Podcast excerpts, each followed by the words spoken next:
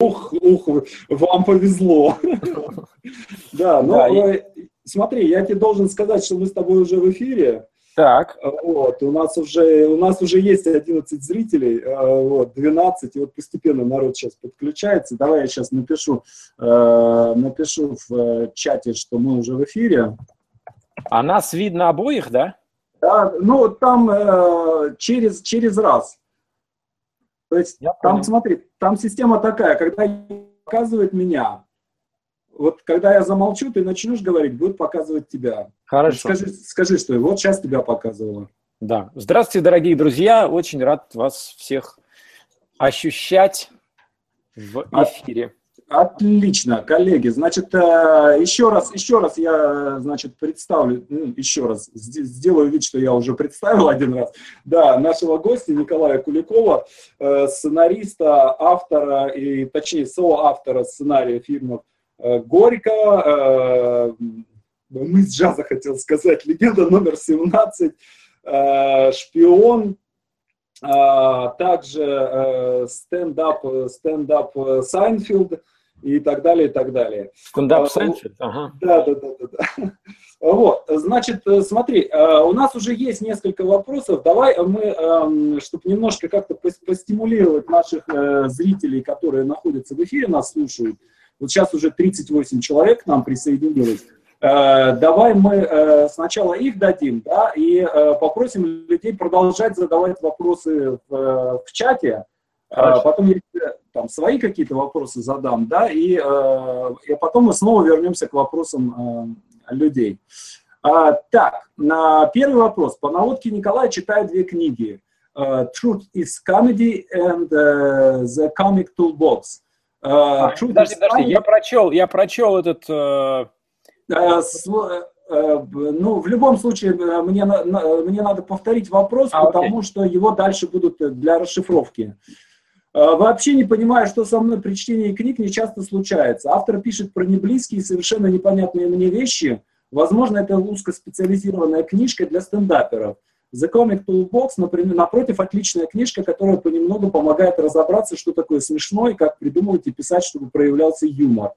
А теперь вопрос, что еще прочесть по теме, как тренировать юмористическую жилку? Может быть, у Николая есть какие-то упражнения или лайфхаки по этому поводу. Александр Молчанов говорит, что не нужно этого делать, надо сосредоточиться на своих сильных сторонах сценариста, но я же вижу, что прикладываю усилия, получается все лучше. В общем, хочу все знать про иронию, юмор и смешное. А, э, любезный месье Уткин, а, я рад, что ты а, последовал моим рекомендациям потому что э, те э, как бы рекомендации, из которых я обычно начинаю, это выучите иностранный язык и прочтите 20 книжек на английском языке по теме. Ну вот, и выполните все упражнения оттуда, и у вас все появится.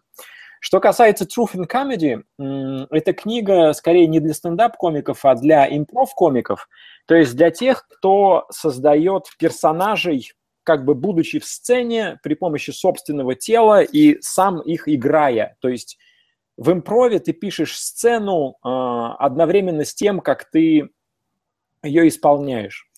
И на самом деле со временем, ну, то есть мне эта книжка очень помогла в импрове, но дальше она мне очень помогла и в работе, потому что если ты осваиваешь принципы из нее, а именно цельность персонажа, последовательность персонажа, всегда какая-то как бы адженда персонажа, ну, грубо говоря, цель его, намерение, mm-hmm. то когда у тебя все это из импров-школы э, оседает на тебе, то дальше тебе и сцены проще писать. У тебя никогда персонаж не сделает что-то э, выбивающееся из его э, характера.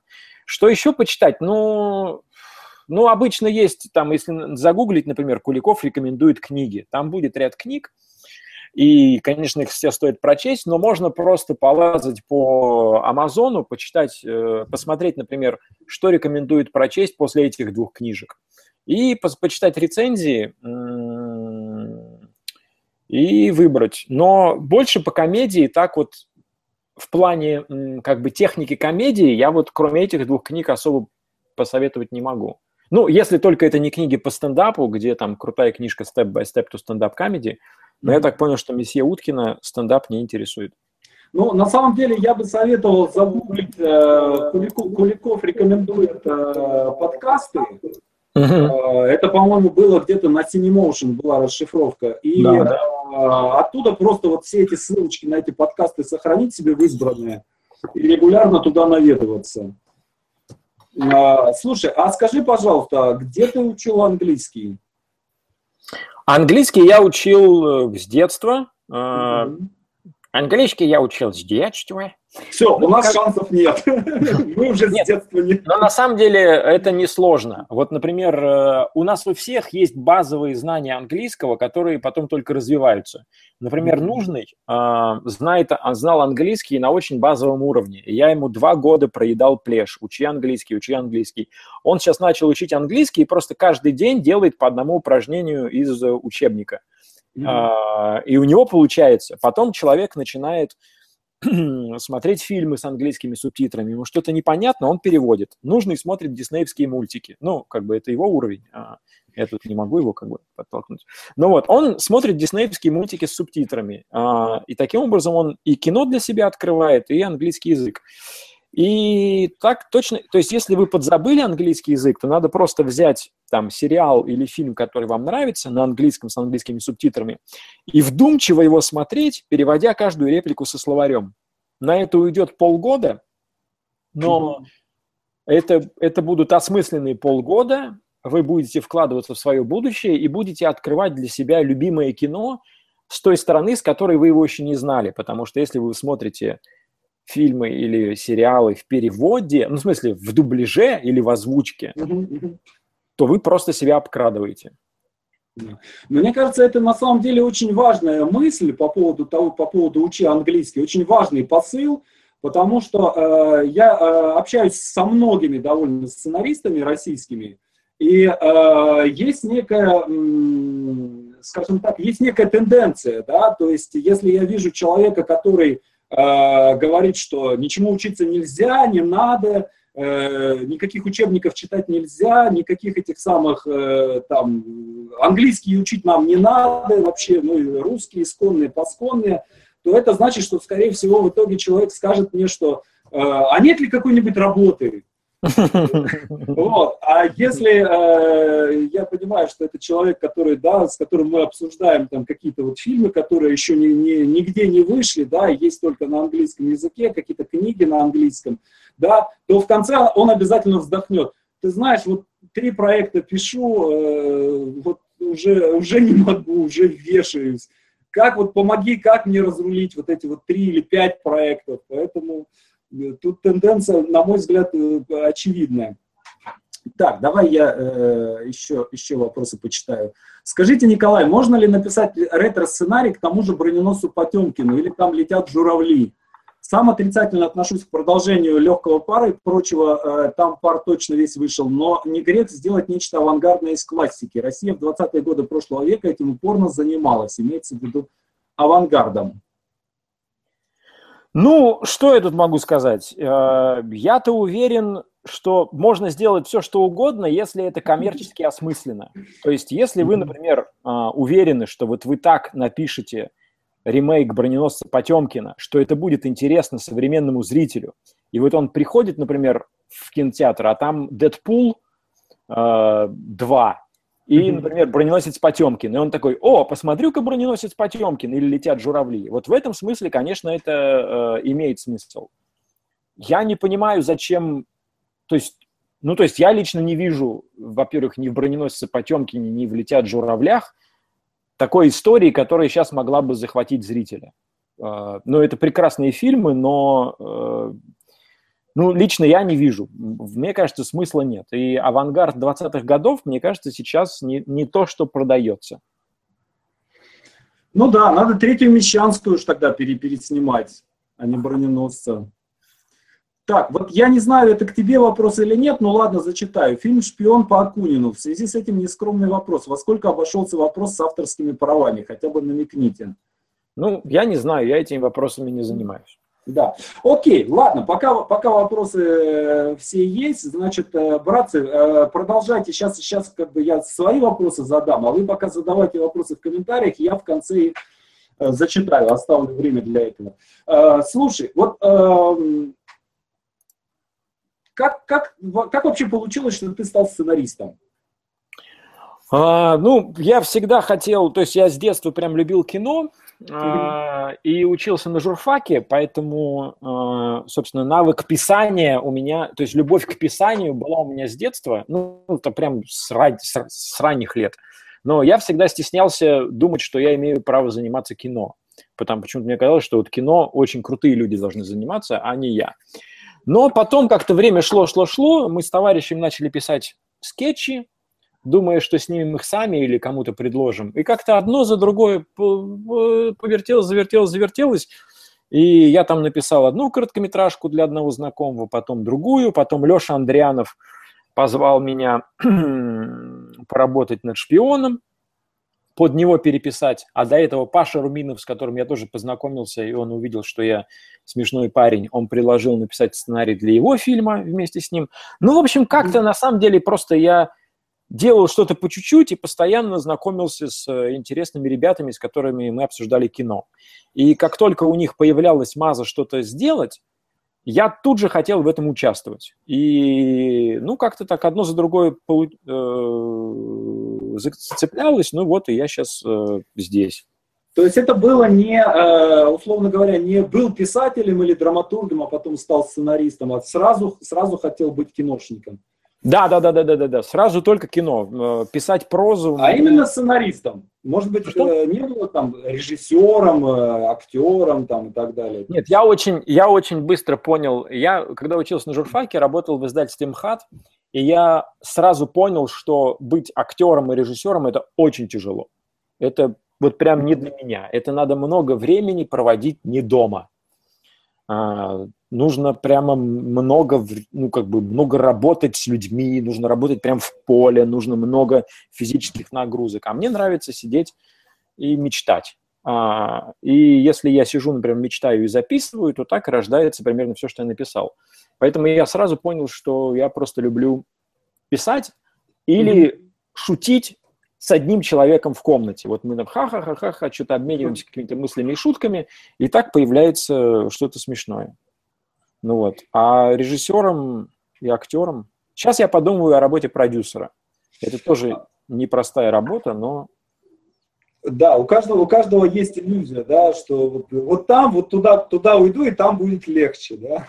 Не-не-не-не, вот как раз, на самом деле, вот сейчас я понял, как там тяжело, но я понял, что вот этот груз я, скорее всего, смогу поднять. Хотя, а я не знаю, может, продюсером в, в телевизионном смысле или продюсером в киношном смысле? В кинематографическом, конечно, да. Mm-hmm. Я тут, мне кажется, что я, то есть, я, мне кажется, что я знаю, как изменить индустрию в лучшую сторону. ну, то есть, я думаю, что с этой как? иллюзией... Как? А, ну, скажи, как?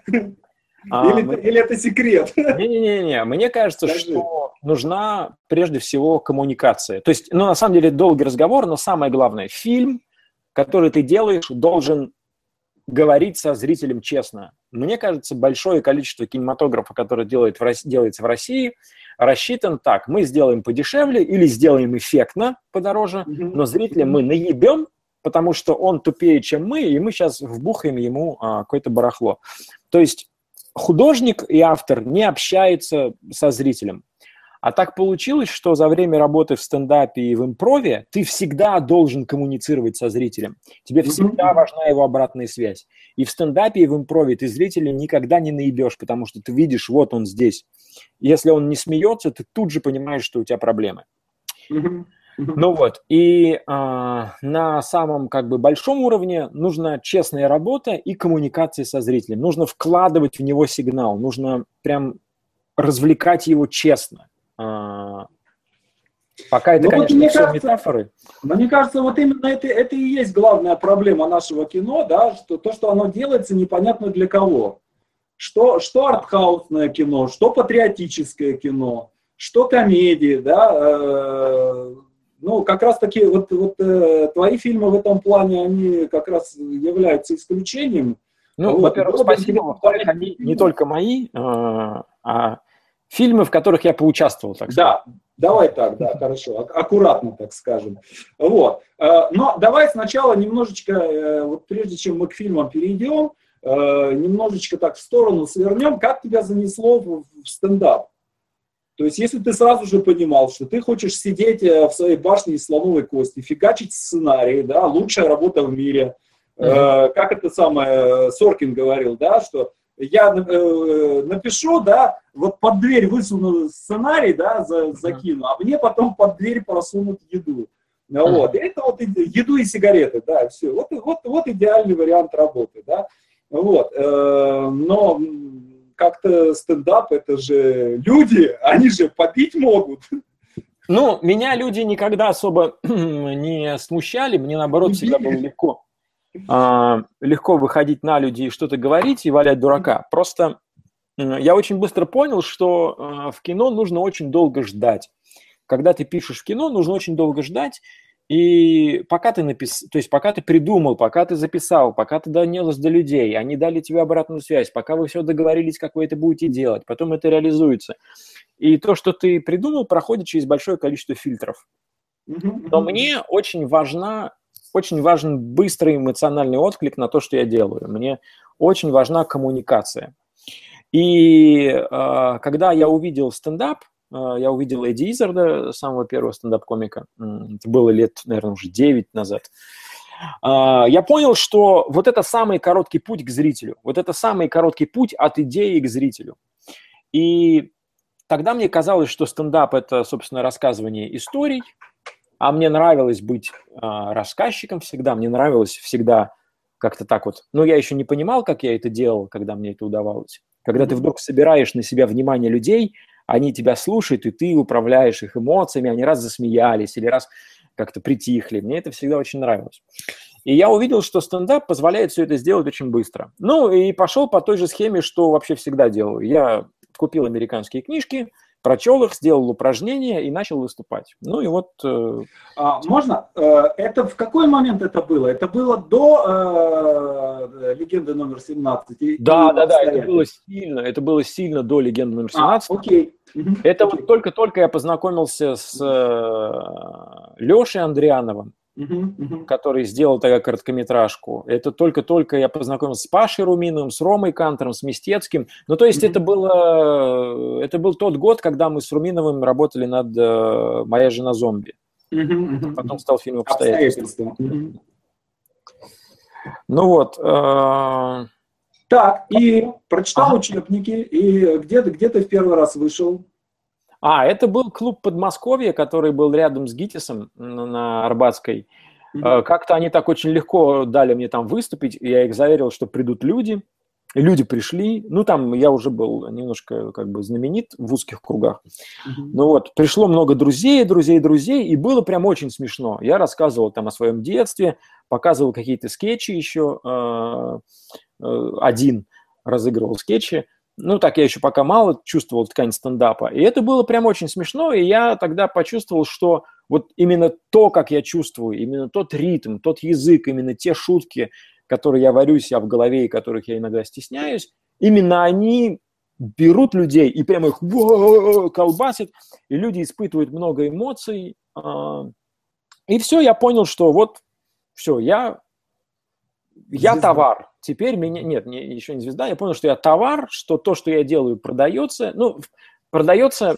Я из слова «продается» изымаю негативный смысл. Mm-hmm. Продается – это значит, это настолько людям важно, что они готовы потратить на это время и деньги. Вот, например, нам там важно посмотреть «Дэдпул», мы берем, тратим время и деньги, идем, смотрим «Дэдпул». Mm-hmm. А, вот я понял, что людям также важен мой стендап. Окей, и дальше, э, я так понимаю, что у тебя был, э, где-то я в интернете читал, э, то ли, то ли ссылка из блога, то ли статья какая-то, где ты описывал, очень, очень забавно описывал трип по, по британским клубам. А, да, было такое. С английским. Э, это, это, это было что? Это был позорный эпизод, о котором хочется забыть, или это была вершина э, тебя? Не-не-не, не, это, это, то есть я когда увидел, э, собственно, Эдди Изарда, а, как бы британца с йеменским происхождением, или наоборот. я понял, что вот именно эти люди – это те люди, среди которых я должен быть.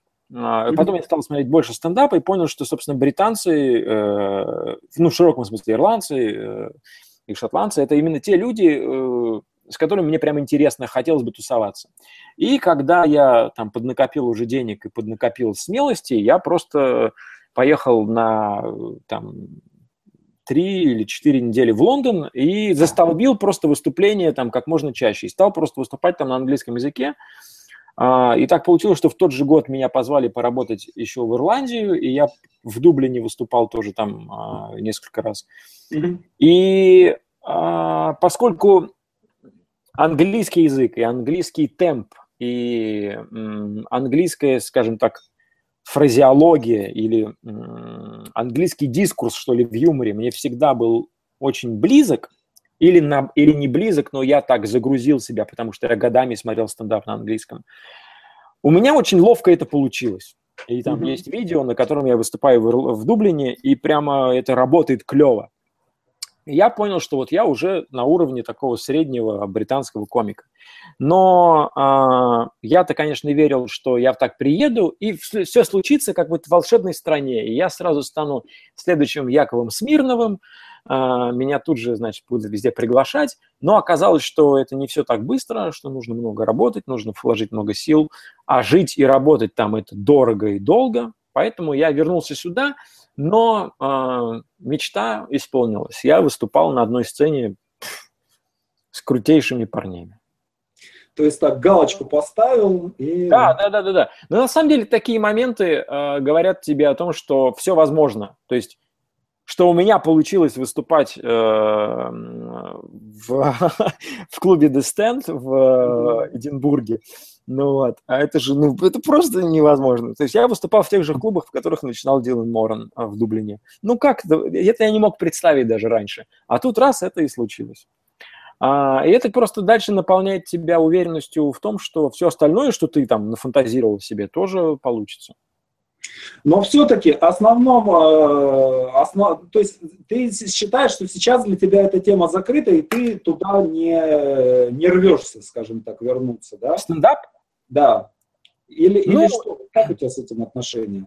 Ну, я не сказал бы, что я не рву, точнее так, я не рвусь, но я продолжаю над этим работать, потому что стендап mm-hmm. – это то, что держит тебя всегда в форме, это то, что позволяет тебе не закиснуть э, в, ну, не стать старым пердуном, понимаешь? Mm-hmm. Потому что ты постоянно ставишь себя на всеобщее обозрение, всегда позволяешь людям тебя оценивать, э, не позволяешь себе как бы зарасти жиром, и стендап – это отличная форма для того, чтобы э, выпускать пар в хорошем смысле слова, в том смысле, что вот все эти мысли, ощущения, э, какие-то ритмические вещи, которые ты хочешь попробовать иногда, ты их всех можешь выдавать в стендапе. И э, я все равно продолж, ну, продолжаю потихоньку писать, не так остервенело, как раньше, mm-hmm. но э, сейчас вот снова буду выступать со своими историями. Ну, короче, я работаю над стендапом. Не так... А насколько, э, вот как выглядит вообще процесс э, подготовки к выступлению? То есть, э, что ты, э, понятно, что, да, что часть это импровизация, что часть это какие-то домашние заготовки. То есть, как это выглядит? Как ты, как ты себя тренируешь на это? Слушай, я, э, я очень люблю об этом говорить, но я сейчас подумал, что... Э, то есть я могу рассказать про стендап, но я уверен, что Вперед. большая часть вперед. Нет, большая часть людей, которые к нам подключилась, они хотят, скорее всего, не про стендап. Э, но... Они потерпят. Что, что? А потерпят. Они Хорошо, потерпят. ребята, рассказываю про стендап. У меня есть а, блокноты. А, у меня есть вот такие блокноты. А, большие жирные блокноты. Я туда а, записываю, ну, почти каждый вечер, когда я работаю над стендапом, я сажусь mm-hmm. смотреть какой-то стендап или не сажусь. Смотрите, просто записываю все, что мне приходит в голову. Все, все, все mm-hmm. мысли меня, которые волнуют. И уже сейчас на автомате эти мысли выстраиваются в подобие шуток. Потому что у, у шуток всегда есть очень строгая структура. А, шутки как бы недалеки, э, вообще стендап недалек от стихотворения – потому что в, ну, в смысле, от поэзии, потому что в стендапе очень важен ритм, очень важна очень чет, быстрая смена слов, там нельзя закисать, в какой-то мысли, и я уже автоматически как-то пишу это более-менее смешно, компактно, структурно. И потом забываю это, я это выплеснул из головы и забыл. И когда мне нужно готовиться к выступлению, я открываю блокнот, и, весь, и все, что я записал, я переношу в компьютер, то есть я перепечатываю, еще раз пропуская через себя. И то, что меня резонирует, то, что меня по-прежнему волнует, я выделяю в отдельный файлик и начинаю, как я это называю, пробалтывать. То есть, по сути, вот, вот здесь вот мой рабочий стол, вот это моя комната, вот так она выглядит. Там, вон, видите, экран белый, где я смотрю Там вот книжки все, тут мое писательское кресло. Ну, короче, а, я хожу здесь с а, тем, что я как бы называю микрофоном, и я просто пробалтываю эти вещи вслух. Вот я открываю, я хожу, пробалтываю, пробалтываю. Когда я понимаю, что я сказал что-то такое, что звучит четко, звучит смешно, и мне это легко ложится на язык, я это записываю. Таким образом, у меня получается примерно там, час с чем-то материала. После этого я приглашаю э, кого-то из друзей, э, после этого я приглашаю кого-то из друзей, кому, тех, кому э, мне сложно отказать. То есть тот тип друзей, который точно придет, если я позову. И э, я примерно пять раз прогоняю весь свой материал перед ними и слежу за тем, э, не за тем, что будет им смешно или не смешно, а за тем, те, где теряется внимание и где пропадает понимание. Потому что рассмешить одного человека в комнате стендапом невозможно. Все решается там, на, в зале. Но я всегда представляю, что между мной и ими натянута вот такая вот, вот тут, наверное, даже видно. Вот сейчас я возьму. Mm-hmm вот такую штуку. А, вот тут такая как бы веревка натянута между мной и зрителем. Вот такая mm-hmm. веревка. Mm-hmm. И а, у меня есть ощущение, что когда внимание теряется, вот она как бы провисает. И я эти моменты у себя в голове отмечаю и потом работаю с этими моментами.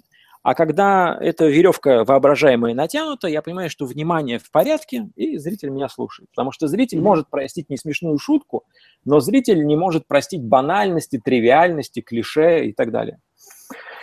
Ну вот, и потом все, я выхожу выступать. И после каждого выступления я смотрю видеозапись выступления и отмечаю, какие шутки сработали, какие не сработали.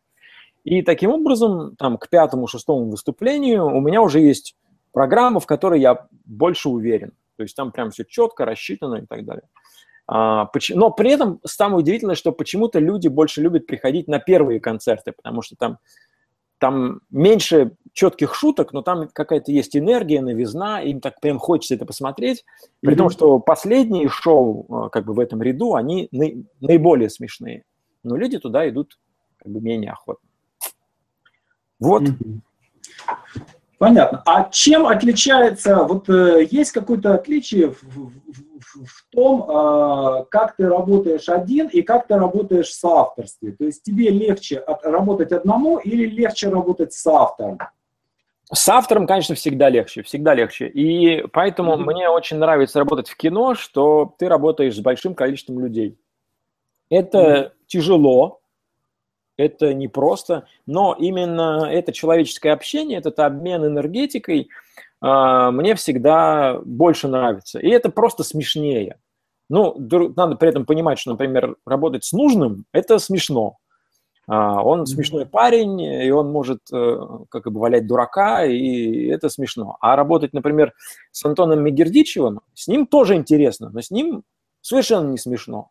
Но он обладает другими каким-то видением, он знает, как разложить сцену так, чтобы она была интересной. Он находит какие-то интересные пластические решения, там, как-то через деталь показать что-то. Ну вот, поэтому и ты, когда работаешь с человеком, ты всегда как-то обогащаешься через это, становишься как-то, ну, ты чему-то учишься. Я, конечно, говорю о том, что нужно у меня чему-то учиться. Ну вот. Да. Э, слушай, а давай мы вот немножечко сейчас пройдем по, по нескольким твоим фильмам, начиная, ну, наверное, с обстоятельств. Да, э, и, э, и просто вот, ну, попробуем как бы попро попрошу я тебя рассказать о, о каждом фильме, вот о том, как шла работа над сценарием. То есть я так понимаю, что каждый раз это была совершенно другая история, да? То есть да. на шпионе, я так понимаю, что ты пришел уже на готовый сценарий. Куда-куда? На готовый сценарий. На каком проекте? Э, шпион. А, да, да, да, да, да, да. Вот. Э, в обстоятельствах там, я так понимаю, что была какая-то идея у Руминова, да, у Паши. И э, дальше ты ее как бы в одно лицо разрабатывал, правильно? Или я... Ну, не совсем. А, Расскажи. Давай, значит, ну, давай я начну с обстоятельств. Mm-hmm. Ну, короче, мы тогда э, дружили с Пашей, и Паша для меня был, конечно, э, совершенно кумиром, учителем и просто mm-hmm. безумцем, на которого приятно было смотреть и слушать. И мы, я как завороженный просто смотрел на него, ну, и мне очень нравилось, что делать Паша. И однажды он говорит, короче, идея. Он убил свою жену, и это спасло их брак. Я думаю, обалдеть. Снято в одной квартире, а, фига мага. И как так получилось, что я к тому времени э, э, что-то как-то вот, конкретно в этот период времени я посмотрел э, Патриса Вебера почти всего, там «Ужин с придурком», «Тетуа». «Тетуа» это «Заткнись» с Депардье и этим самым с Жанном Рено. Ну и так далее. И мне очень понравились такие камерные комедии, такие болтливые какие-то. И он говорит, ну вот такая идея, что-то набросал. И я говорю, я приду к тебе через неделю, предложу тебе, собственно, историю. Пришел и рассказал ему историю, как я ее увижу. Он говорит, классно, сейчас давай найдем продюсера. И как-то он быстро очень нашел продюсера на салфетке, ну, буквально за неделю. На салфетке он написал расписку, что он получил деньги. Я получил там какой-то аванс, совершенно какой-то запредельный для того времени, я не помню, там, тысяч восемь долларов, что-то вот такое вот. И, ну и все, и стал писать сценарий. И я помню, что я писал тогда очень медленно, то есть типа две страницы в день у меня была норма. И я mm-hmm. прям, и я прям помню, что они давались мне с трудом, но с удовольствием. А, и они были очень разговорные, я где-то мало структурные, конечно, было. Это прям очень слабо все было. Сейчас бы я, конечно, там, ну, все переделал. Я недавно перечитывал это, потому что была маза переделать это в пьесу, но что-то не пошло mm-hmm. это дело. Ну вот, но потом э, я показал Паше, Паша взял, что-то добавил, я что-то опроверг, он добавил, я опроверг, он что-то там переписал, добавил. Ну, короче, какая-то... То есть мы вместе не сидели, там, работая над сценами, как, например, с Нужным там, или с Мистецким. Поскольку все-таки это его фильм, это его была идея, и ему это снимать, то он потом взял на себя это все вытащил, переключил, и ну и получилось то, что получилось. Не самый успешный а, российский фильм. Mm-hmm. Вот. А, на, на «Шпионе» была другая ситуация. Был огромный mm-hmm. текст, огромный, очень, э, ну, на мой вкус, очень недраматичный. И на вкус Андрианова тоже недраматичный. И он говорит, мне это снимать, и мне нужно это превратить, а, в 4 серии, там, по-моему, по 45 минут, и при этом mm-hmm. в двухчасовой фильм. Не хочешь ли ты со мной посидеть, а, это поделать? Я говорю, конечно. И дальше мы с Андрианом, собственно, каждую сцену проходили, и каждую сцену переписывали так, как ему удобно, а, так, чтобы ему было комфортно. И я постоянно предлагал ему какие-то идеи, чтобы как-то... Ну, мне нравилось его развлекать своими идеями. А, так вот кто тебя структуре научил? Что-что? Вот кто тебя структуре научил. Андрянов нет. Андрянов, мне кажется, не структурный человек. А, у него... Понимаешь, вот еще, еще одна такая вещь. А, вот сейчас очень много, э, ну вот сейчас как-то, если посмотреть на, на людей, кто сейчас является сценаристами, примерно процентов 60 из них это люди из Comedy Club, из КЗН и так далее, и так далее. То есть люди, которые умеют много и, и местами смешно шутить, но которые совершенно не волокут, не держат структуру.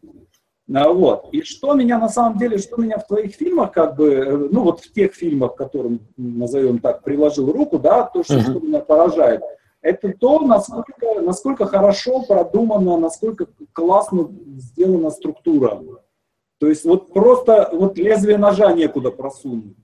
Вот. Мне интересно, на самом деле, мне интересно понять, как бы, где, вот, где, ты, где ты это подобрал.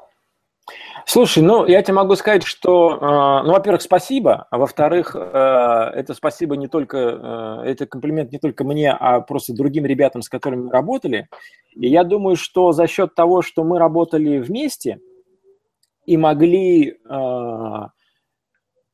ну, как бы питчить друг другу идеи и давать на них обратную связь, то поскольку мне просто повезло со всеми этими людьми, а, структура как-то сама пришла. Только потом я уже э, стал читать книги. Я ведь сначала не самоопределялся как э, сценарист, э, так, навеки вечные. Меня, э, я скорее занимался сценариями отдельно от стендапа. И только потом я уже начал рефлексировать э, как бы драматургию как деятельность. Я стал задавать себе вопросы, как сделать себя сильнее, стал читать про это и так далее. А, я думаю, что просто каким-то чутьем мы приняли структуру, а, там, ну, это касается Мистецкого, Лебедева, с которыми мы работали над этим всем. А, мне так кажется, что вот в обстоятельствах и в, в шпионе я про структуру вообще не думал. Mm-hmm. То, как я сейчас понимаю структуру, тогда я об этом вообще не думал. И, ну вот сейчас я по-прежнему, там уже сколько, второй год я работаю над сценарием «Движение вверх», который я уже пишу один. И вот там, мне кажется, я наконец-то реализую все свои представления и понимания о структуре. Ну и в «Я худею» тоже, а, то, что мы с нужным сделали, там тоже это будет. Ну вот, поэтому структуру-то я поначалу очень плохо понимал. Ты только примерно чувствуешь, что здесь должно быть так, здесь взлет, значит, там должно что-то рухнуть, э, и потом там должна быть финальная битва, как, например, в «Легенде 17». Но если бы меня спросили, почему здесь это место находится, я бы сейчас, я бы тогда не разложил так, как я сейчас бы разложил. То есть каким-то чудом «Легенда 17» очень структурный фильм в том смысле, да. ну, я, и я имею в виду под структурой а, внутренний путь героя. То есть да. структура для меня сейчас всегда это внутренняя жизнь человека. Это не то, на какой странице в фильме что случилось, а что происходит в душе героя в настоящий момент. А, и эти вещи не должны повторяться, и они должны быть очень четко расставлены. Ну вот. Ну, э, я должен признаться, что вот что касается следующего твоего фильма, фильма «Горько», э, ну, во-первых, о, э, я, я слышал вот такое впечатление э, зрительское, да, что э, люди э, взяли просто, пришли на какую-то свадьбу, да, включили диктофон, записали все приколы, и из этого сделали кино. Вот. И это, конечно, ну вот очень смешно, э, как бы смешно это слышать, такую версию, да, особенно когда я познакомился, с, с, собственно, с, с режиссером, да, с Жорой, и э, увидел, что он очень э, глубокий человек, очень э, хорошо образованный в плане, э, э, скажем так, в плане театра, кино и так далее, и так далее. То есть, э, ну, не, это не, не человек, который там придет, диктофон включит, да, и, и все это выдаст за свое. Вот. И э, по фильму видно, что там э, в анамнезе там 20-30 драфтов. Вот. И э, получился фильм, который, честно говоря, э, я, не, не, я не понимаю, как он работает. То есть э, я не могу объяснить, э, почему, как. То есть вот, вот это вот тот самый случай, когда то, что, то, что не, не, не, не повторилось во втором фильме, но вот в первом фильме вот это именно как бы какое-то вот чудо произошло, а, когда, помнишь этот вот, ну, помнишь, помнишь, может быть, помнишь случайно, да, тот момент, когда, э, значит, этот э, дядя кидает камень в, в оператора, да, и оператор говорит, не попали. И непонятно почему, но это вот совершенно непонятно почему, но это так смешно, что просто вот падаешь, падаешь и, и, и валяешься под столом. Казалось бы, как бы, вот, ну, вот для меня это просто совершенно необъяснимое чудо. Ну, опять же... Как тут... вы его сделали? Ну, слушай, мы сначала, э, ну, во-первых, там самый гигантский венок должен быть, конечно, возложен на голову Андрея Першина. Да. А, венок поменьше должен быть возложен на голову Алексея Казакова, и венок с цифрой 3 должен быть возложен, наверное, ну, там, наверное, на продюсеров, а потом на меня, потому что, ну, точнее так, были продюсеры Бурец и Нелидов, mm-hmm. и они говорят, вот мы хотим мокьюментари про свадьбу. Мы с Казаковым предложили им идею, и потом стали ее разрабатывать. Мы ее очень много писали, там, там, там, был, там было вплоть до того, что там была свадьба Михаила Прохорова, среди прочего. А вот я слышал эту версию, что там Прохоров должен был клеиться. Ну вот, но а, когда пришел, но при этом мы уже э, еще до прихода Андрея мы знали, что все у нас герои должны измениться, что а, Наташа и Рома должны принять своих родителей, должны принять те семьи и как бы ту культуру, от которой они отстраиваются, а взрослые должны как бы принять детей а, вот такими вот. И то есть вот этот вот ход, который, мне кажется, важен вообще для страны в целом, он у нас уже был до этого. Но потом а, пришел Андрей, который сказал, все должно быть настоящее. Никакой, как бы, что, блядь, за свадьба Прохорова? Не может быть никакой свадьбы у Прохорова. То есть ну, там, не по каким-то причинам судьбы Прохорова, а это просто то, что с людьми не случается. Должна быть какая-то другая ситуация. И мы все это снизили э, до э, как бы градуса, ну, до, до большей правды, что ли, поэтому mm-hmm. люди могут сказать, что это похоже на диктофон. Но дальше уже э, я над этим не работал, и это доводили все до как бы такого шедеврального состояния уже, собственно, Крыжовников с Казаковым. И Андрей очень жестко стоял на том, чтобы это было максимально правдиво и достоверно. И поскольку в этом-то кино была заложена, ну, я не скажу, что боль авторов, это, наверное, громкое слово, но было, были заложены э, подлинные чувства авторов по отношению там, к стране, к родственникам, к культуре шансона, то это все и сработало. Понятно. Значит, э, слушай, вот я смотрю, у тебя э, ты, наверное, один из немногих сценаристов, которые э, очень хорошо работают с авторством. То есть очень как-то вот гармонично и естественно у тебя это получается. А, есть ли какие-то а, какие-то вот, ну, не скажу секреты, да, но какие-то вот какие-то, не знаю, вот, какие-то секреты, да, вот как, как, как, как работать, да, не, не поубивать там одновременно Руминова, Мистецкого, Жору, Андрея, да, э, значит, э, вот всех, всех этих людей, да, с которыми ты поработал, как, как, как ухитрился как бы вот с ними, со всеми поработать и как бы ни, ни с кем вроде как э, насмерть, насмерть друг друга не, не убить. Слушай, ну, во-первых, мне повезло, что я как бы не работал с идиотами. И все люди, с которыми я работал, они мне просто нравились. А, и, ну, то есть, конечно, ну, несложно все равно угробить человека, которого, который тебе нравится. Это не проблема. А, так часто делаем. А, но да я не знаю, как так получилось. Это вот Джерри, у, Джерри, у Джерри Зайнфельда есть такой важный совет для стендап-комиков, что когда ты выходишь на сцену, и перед тобой сидит 100 совершенно незнакомых там пьяных или не пьяных людей, а, которые ждут от тебя шоу, ты должен искренне захотеть, чтобы эти люди хорошо провели время. Вот, а, вот им должно быть хорошо. И так всегда получалось, ну почти всегда так было, что я работал с режиссером и на обстоятельствах, и на шпионе, и потом на легенде мы работали с э, Лебедевым, и на экипаже с Лебедевым работали, и сейчас, ну то есть почти всегда я работал с режиссером, и я всегда ставил перед собой задачу помочь вот этому человеку, а, удивить его, рассмешить его, дать ему идею, от которой он взлетит, а, поддержать его, а, ну и так далее. Просто при этом это мне странно самому это говорить, потому что я, в общем-то, люблю, когда меня любят. И когда я стою на сцене, а сто человек на меня смотрят, смеются и обожают меня. Но вот почему-то с авторами мне очень нравится им помогать, очень нравится вот этот обмен. Может, mm-hmm. это от импрова пришло, я не знаю, но вот как-то нравится мне. Но при этом, mm-hmm. еще раз, все люди, с которыми я работал, так получилось, это э, талантливые, зажигательные люди, которые мне просто нравились. Поэтому, если я с вами, э, дорогие слушатели, с кем-то из вас когда-то не поработал, задумайтесь о себе, знаете что? Вот Спросите себя так откровенно. Они они, они, мудак, они мудак ли я? Ну да, да, да. Они хуйню ли я делаю, в принципе. Да.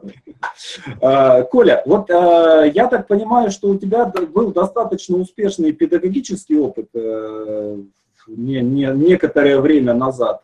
Можешь, можешь об этом тоже поподробнее рассказать, как бы, что это было, да, и, и э, как это прошло, насколько понравилось, и, и будет ли еще? Ну, смотри, тут э,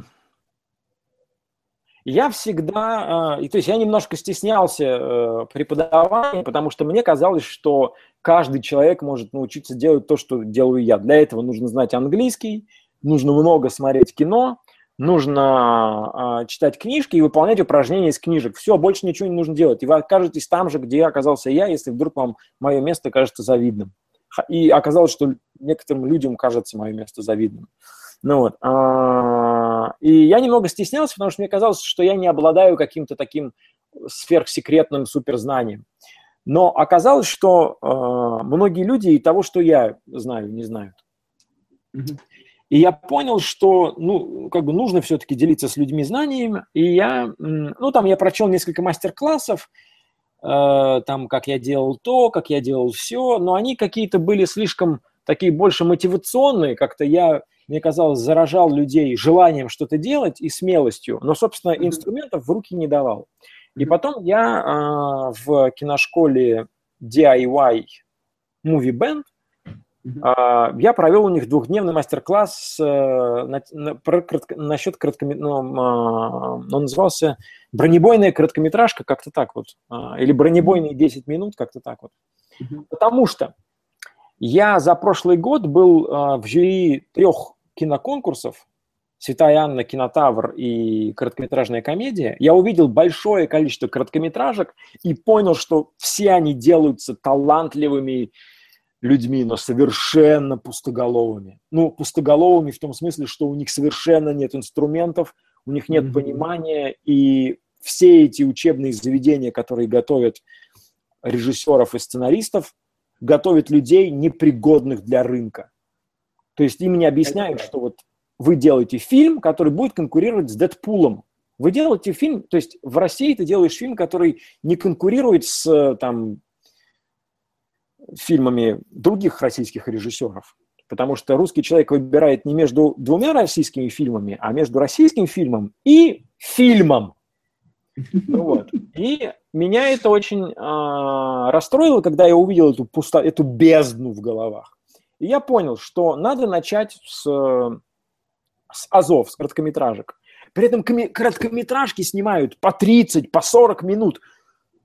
Кому нахрена вот в 2016 году во времена Ютуба кто будет смотреть 40-минутный короткометражный фильм? Ну, кто? Из них 35 минут будет экспозиция. Да, да, да, да. Это, это просто это просто глупо тратить свою жизнь на это, потому что огромное количество людей по всему миру, по всему миру, благодаря YouTube, снимают дерзкие 9-10-минутные короткометражные пули, которые банц, и ты тут же пересматриваешь. Я сейчас чувствую, что как бы завожусь, но э, я завожусь, я не стесняюсь. Ну, короче, и э, и там пришло, пришло человек 15, и я стал разворачивать между, перед ними как бы антологию, ну, в смысле, картину мира того, как я представляю короткометражку. Несколько простых принципов. У героя проблема в первой же сцене. Вот в первой же сцене мы понимаем, кто герой, какая у него проблема и как он пытается ее решать. В первой сцене, вот если нет этого в первой сцене, все, до свидания, это не работает, значит мы переписываем. В первой сцене. Во второй сцене он идет дальше, выполняя свой план и обламывается. Ну и так далее. И в конце либо триумф, либо, а, либо падение, в зависимости от праведности или неправедности а, героя. Ну вот. И это было так тяжело, как бы, и я понял, как тяжело вложить в людей структуру, а, которую освоил я. И я с каждым отдельно проходил его историю на глазах у других людей, потому что мне кажется, что когда ты проходишь какой-то путь, когда люди видят, что по одним рельсам люди прошли, и это работает, у тебя начинает как-то вот, ну, какие-то новые нейронные связи в мозгу образовываются, и тебе легче ходить по этому пути. И в результате этого мастер-класса у двух людей появились э, две симпатичные короткометражки. Ну, идеи, идеи, идеи. Э, как бы а, и хорошие идеи, которые были описаны. Ну, это хороший КПД. А? Это хороший КПД. Это хороший КПД, но а, одну из них мне потом прислали а, девчонки, и мне кажется, они просто ушли в сторону, и они нарушили другие правила, которые я им не объяснил, правда. Ну, в смысле, что все должно быть максимально правдиво и достоверно. А вторую короткометражку мне так и не прислали. Но после этого я понял, что два дня недостаточно. И мы с нужным, ну, то есть я предложил нужному, давай сделаем мастерскую, которая будет называться «Сценарные ниндзя». И мы немножко изменим правила. Просто сейчас, например, если я даю мастер-класс, туда может прийти любой человек, который заплатил деньги, и я обязан ему что-то. Я обязан с ним работать, обязан дать ему знания, но этот человек может быть мне скучен. У него могут быть идеи стрёмные. А, у него появятся хорошие идеи, но года через три, но не сейчас. А сейчас я хочу рвать вперед и испытывать приятные ощущения от работы. Поэтому первая заповедь сценарных ниндзя. Мы сами отбираем людей, с которыми будем работать. А, мы проходим с ними тот же путь, что и они. То есть вначале у меня тоже есть зыбкая идея короткометражки. И я хочу вместе с ними создать ее, чтобы они видели, что я тоже страдаю, что у меня тоже сложные выборы в голове, что я тоже могу пойти по, по пути клише, но потом свернуть с него на путь крутизны. И э, там через 8 э, уикендов у каждого из них будет 10 бронебойных минут, не больше, потому что это должно вместиться в YouTube, и дальше это должно маркетировать, собственно, авторов. Благодаря этим 10 минутам они потом должны получать работу. То есть, грубо говоря, они говорят, вот мы занимались в мастерской нужного и Куликова сценарной ниндзя, у нас есть 10 минут, это будет бойкая короткометражка, и тогда, ну, это как бы э, толковые люди из индустрии, я надеюсь, будут понимать, что с этим человеком, ну, можно иметь дело. Он пока еще юн и неопытен, но, в принципе, он дорастет. Поэтому, короче, мы сами отбираем людей, э, мы проходим это вместе с ними, э, проблемы в первой же сцене, ну, Дальше смотри, э, когда у вас это все сформи- сформируется, ты мне напиши, я вас попиарю. Класс, спасибо. В своих соцсетях это вообще, вообще прям не, не вопрос. Вот. Но смотри, здесь еще что надо понимать. Надо понимать, что это дело-то не быстрое. То есть, э, да. вот, вот у меня же тоже трехмесячные курсы.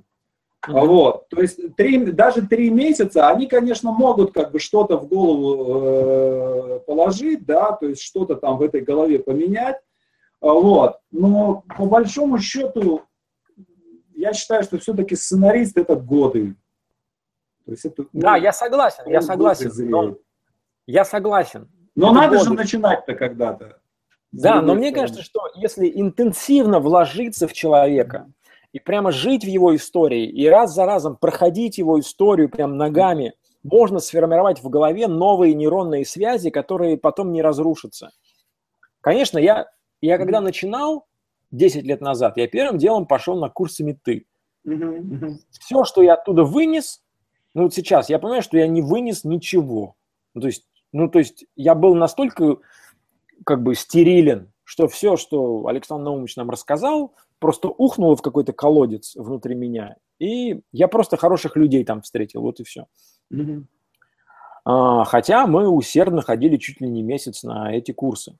Поэтому, конечно, но другое дело, что мета нам только объяснял что-то, а мне кажется, что сценарные ниндзя должны работать собственным материалом и э, поливать своим потом э, программу ну, Фейдин. Да, да, естественно. У меня на самом деле, смотри, вот э, я делаю базовый курс вводный мастерской трехмесячный. У меня была задача, чтобы теории там было на три месяца 12 страниц. Угу. То есть вот одна страница на неделю теории, все остальное практика. То есть вот примерно да, это хорошо тот же да, самый. Это хорошая мысль, да, это хорошая мысль, конечно. Поэтому все, нужно работать с их текстом, нужно объяснять, разбирать их э, сцены, нужно задавать им вопросы, чтобы они прям вот, э, чтобы мозг перестраивался. Вот так, железные, ладно. Ага. У Желязный был э, его цикл про хроники Эмбера, угу. и там Мерлин должен был сам собой прокладывать новый лабиринт, по которому существует э, это королевство. Вот надо своим телом среди огня пройти, ну, это я так представляю мозг студента. Нужно прям вот своим телом пройти по мозгу студента и сформировать там новые связи. Круто, очень крутой образ. Я теперь буду своим это рассказывать. Подставляйте мозги, я сейчас пройду. Слушай, давай я, э, тут вопросы э, падают, да, я давай. давай немножко позачитаю, потому что у нас уже как-то время, мне уже скоро ребенка пора спать укладывать. Так, э, пум-пум-пум-пум-пум. Э, пишете ли вы сценарий короткометражным фильмам, и что, по-вашему, главное в успешном таком сценарии? Ну, мне кажется, ты уже ответил на этот, да. на этот вопрос. Большинство комедий, которые выходят в прокат, относятся к комедиям положений. Интересны ли студиям комедии характеров? Горько как раз был примером удачной комедии характеров. Дорогой Али Алимджан, конечно, студиям интересны комедии характеров. Именно комедии характеров смешнее всего на свете. Комедия положений – это такой устаревший жанр, который сейчас работает только потому, что авторы, которые пишут э, российские комедии, находятся на как бы, уровне развития драматургии XVIII века, к сожалению. А, ну, большая часть. Поэтому, конечно, появляются положения, а не характеры. Характер создать очень сложно. Я, как человек, который создал ну, как бы один или два пристойных характера, могу сказать, что характер создавать очень сложно. Так, Николай, ваши сценарии написаны по заказу или были другие первотолчки, кроме тех случаев, которые вы уже перечислили? Да, я всегда работал по заказу и даже с, э, с нужным э, над сценарием «Я худею» мы работали вместе, потому что это была идея нужного. Он меня увлек, и я стал с ним работать. Мы до сих пор нигде денег не получили, но э, идея была не его. Сейчас у меня есть несколько идей, которые пока оформлены в виде заявок, ну, дай бог, они как-то реализуются. Я всегда работал на заказ. Перспектива кино ближайшие пять лет. Сериал или полный метр? Продакшн компания или канал? Вопрос чисто коммерческий. Не понял, что а, коммерческого. Если Константин хочет, как бы, если... Константин, выбери вот что тебе по, по сердцу, то и делай. Потому что хорошие сериалы зарабатывают, хорошие полные метры зарабатывают. Сделай хороший сериал или хороший полный метр – и, ну, и заработай. Ну, либо я не понял вопрос. Так, ага, Николай, если можно, то расскажите о работе Ургант. Ну, я там работал недолго, я там не прижился, а, потому что это не а, драматургия, а это шутки по поводу знаменитостей и текущих событий. Это то, что я делаю плохо, а, то, что я делаю скажем, ну, то, что я делаю плохо, короче, у меня там не сложилось. Ну, реально, про вечерний Ургант это было так давно в моей жизни, что даже рассказывать не хочется. Ну, навер... есть какие-то наверняка интервью в интернете, какие-то статьи о том, как устроен вечерний Ургант. Почитайте, реально, э, много не расскажу. Я там работал первые полгода, наверняка что-то поменялось там. Так, Коля, хай, это твой одноклассник и односадник Юра Васильев. Рад тебя видеть. Скажи, ты бы какие топовых три сериалов как сценарист назвал бы? Юра, э, очень рад, слушай, э, мы с Юрой вместе вкладыши собирали. И Юра, я не знаю, как сейчас, Юра был самый смешной парень у нас в школе. Юра, я рад, что ты тоже, видимо, занимаешься э, киноискусством. Топовых три сериала как сценарист назвал бы. Дело в том, что я мало смотрю сериалы, потому что э, как-то у меня не хватает высидки, что ли. Э, мне становится скучно быстро. Но то, что я посмотрел несколько раз, а я же могу записать в, в комментариях, да, прям там, сериалы, да, которые да. я посмотрел несколько раз. The Ron Mans, именно так пишется, британский сериал. Да, да, Ron да, Mans. Очень хороший. Uh, Modern Family, мне кажется, это просто шедевр. И то, что я сейчас посмотрел, называется The Comedians. Я посмотрел за воскресенье все 13 серий. Мне это кажется, я что... не видел. Это Что-что? Надо... Это я не видел, надо посмотреть. Так, а, мне надо войти, ладно, авторизацию, вот так вот я сделал. Юра, очень рад тебя видеть, очень рад тебя видеть. Рон Мэнс, Modern Family, The Comedians. Mm-hmm. мне кажется, Ну, нет, ну, фу, ну, ну, я не, ну, так не скажешь, потому что я умом понимаю, что Breaking Bad гениальная совершенно вещь. House of Cards фантастическая вещь совершенно. Но это просто то, что вот конкретно я люблю. Вот над этими сериалами я бы хотел поработать. Так, Николай, дайте, пожалуйста, совет, как писать диалоги, чтобы они получались смешными. Ну, во-первых, нужно, я бы посоветовал э, позаниматься стендапом и импров-комедией и стараться не шутить клишированно. То есть, если вот вы произносите фразу, э, ну, точ, сейчас я как-нибудь покороче э, скажу. Короче, точнее так, нужно воспитать ухо так, чтобы оно отсекало э, банальную, тривиальную, неинтересную вещь, а для того, чтобы писать смешно, нужно позаниматься стендапом или импров-комедией. А, а чтобы... Ну, тут сложно. С другой стороны, чтобы писать смешные диалоги, это значит, что в диалог должны войти два человека с очень разными комик-перспектив. Чтобы узнать, что такое комик-перспектив, я рекомендую книжку, которая называется «Комик Toolbox». Комик Toolbox by Джон Ворхаус. Прочтите вот эту книжку, и вы узнаете, как писать э, смешные диалоги. Так, написала короткометражную комедию и поняла, что второстепенные герои смешнее, чем главный. Нужно ли его чем-то приправлять или делать ставку на второстепенных? Как хотите. Конечно, круче всего, когда смешной главный герой.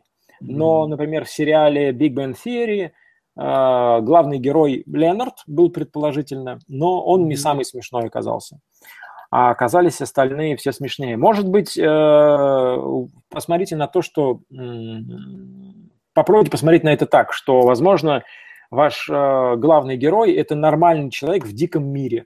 То бывает ситуация, когда, ну, условно говоря, там, япи в опасности. Или, например, э, Роберт Дауни-младший в фильме «Due Date», mm-hmm. главный герой, но он гораздо менее смешной, чем Зак Галифинакис. Может быть, это неплохо. То есть, если ваш фильм развлекает и он а, как бы трогает, то зачем оставьте, как все есть? Ну, не знаю, такой немножко умозрительный вопрос, но такой ответ, ну, точнее, умозрительный. Но...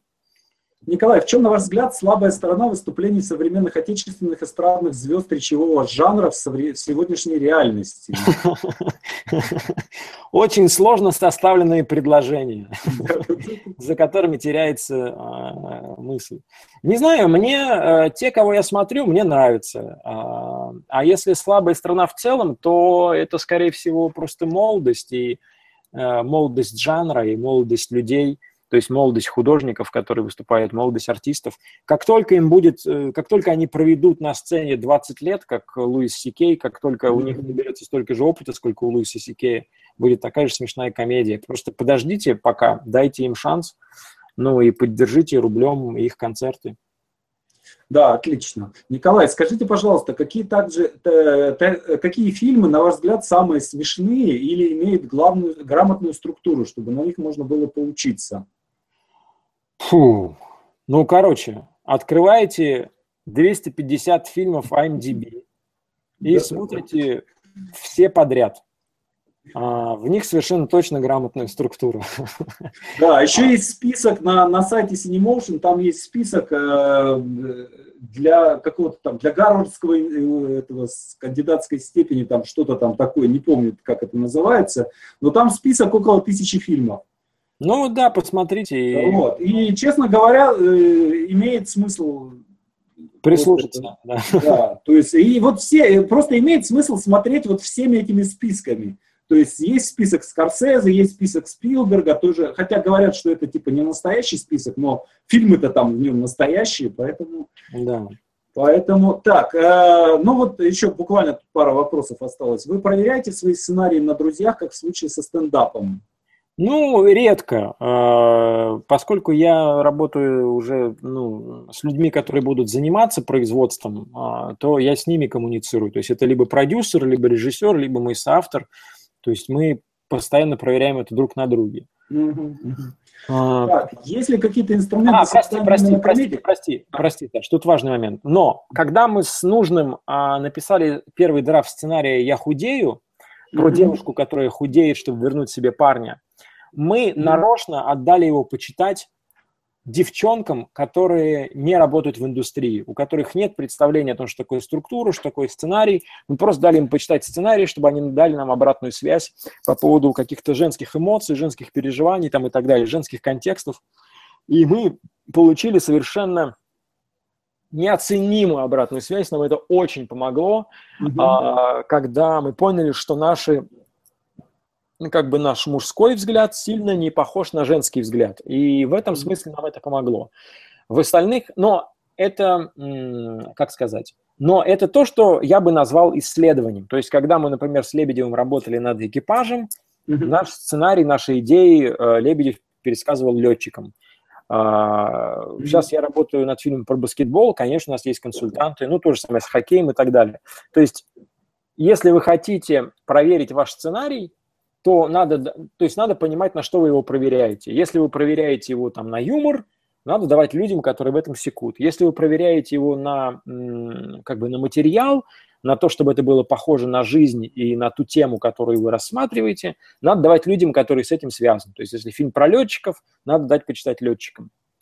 Если же вас интересует только структура, давайте читать драматургам. Да, отлично.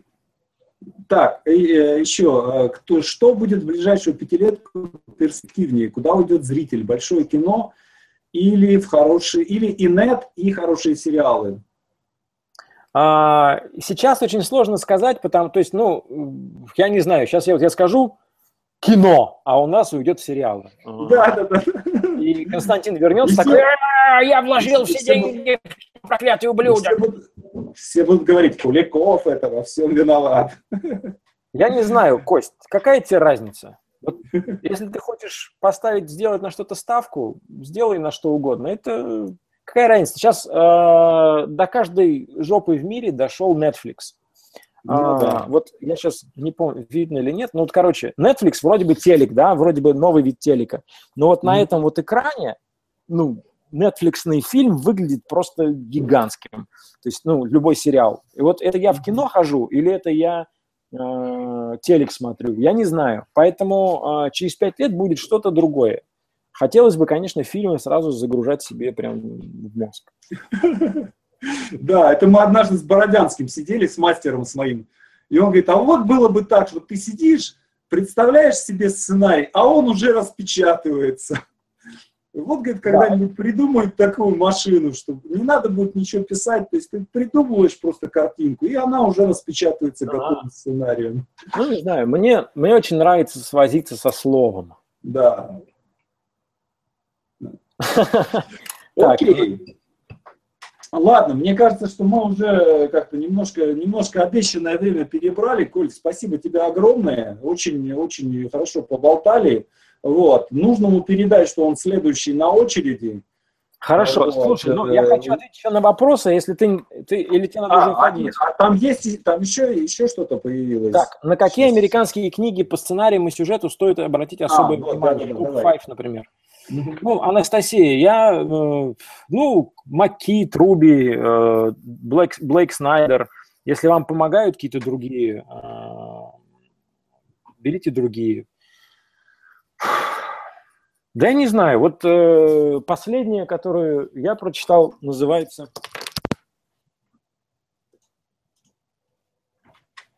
Она называется как не надо писать сценарий э, на английском. Ну, мне она сейчас помогла. Начните с основных. Блейк Снайдер, Труби. Но Блейка Снайдера надо читать все три книжки. Надо помнить, что у него не только «Спасите котика», но у него есть вторая книжка, где он разбирает фильмы, и третья книжка, где он уже более мудрые советы дает. Это раз. Ну, Маки, Труби, что там еще вы читаете обычно? Ну, короче, реально заходите. Они читают обычно. Что?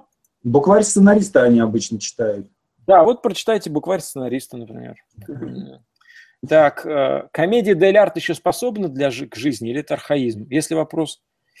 Слушай, ну, Дим, ну, фиг знает. Я тебе могу сказать, как человек, которого как бы есть фигурка комедии Дель Арте, капитана Спавенты. Я тебе могу сказать, что мне, например, нравится это, но чисто эстетически. Смотреть спектакль про комедию Дель Арте я бы, наверное, не стал. Коля, что читать, кроме котика? Ответил. А, смотрите на Амазоне книжки в разделе скринрайтинг. Да, Сколько их времени... там примерно три с половиной тысячи. Да, да, да. А, вот, а, сейчас я напишу, которая книжка, которая мне... Сейчас я дам ссылку на книжку, которая мне прям сильно понравилась. А, ну, ладно. А слушай, а вот эти вот комментарии здесь будут потом доступны, да? Да, да, да, да, да. Все, я тогда сюда... Ты можешь вы... потом, после окончания, можешь просто... Да, я несколько ссылок сюда выложу. Да, так, отлично, сколько, отлично. сколько времени у вас уходит в среднем на написание сценария полнометражного фильма? Сколько идей у вас в разработке одновременно? Ну, э, товарищ Мир, смотрите, я, ну, не знаю, минимум год я работал над всеми сценариями, минимум год, и многие еще э, сценарии не закончены. Вот сейчас, например, я переписываю первый акт «Движения вверх», хотя начал писать его два года назад. Но это зависит не только, то есть не от того, что я тупой, а от того, что м- дешевее, то есть дорожают деньги, уходят какие-то объекты э, из этого фильма, и нужно что-то ужимать, нужно там потерять какого-нибудь героя, потому что он сейчас уже не нужен и так далее. То есть надо понимать, что помимо творчества мы очень точно, мы очень тесно связаны с производством, и если производство не позволяет нам, например, вылететь в Германию для съемок, то э, все это нужно переписать. Поэтому я работаю до сих пор, и ну, я полюбил это. Это бомба, которую я полюбил, и мне несложно переписывать это долго. А сколько идей у вас в разработке одновременно? Ну, сейчас я попеременно работаю над, фух, над тремя историями. Это изматывает, поэтому лучше всего работать, конечно, над одной.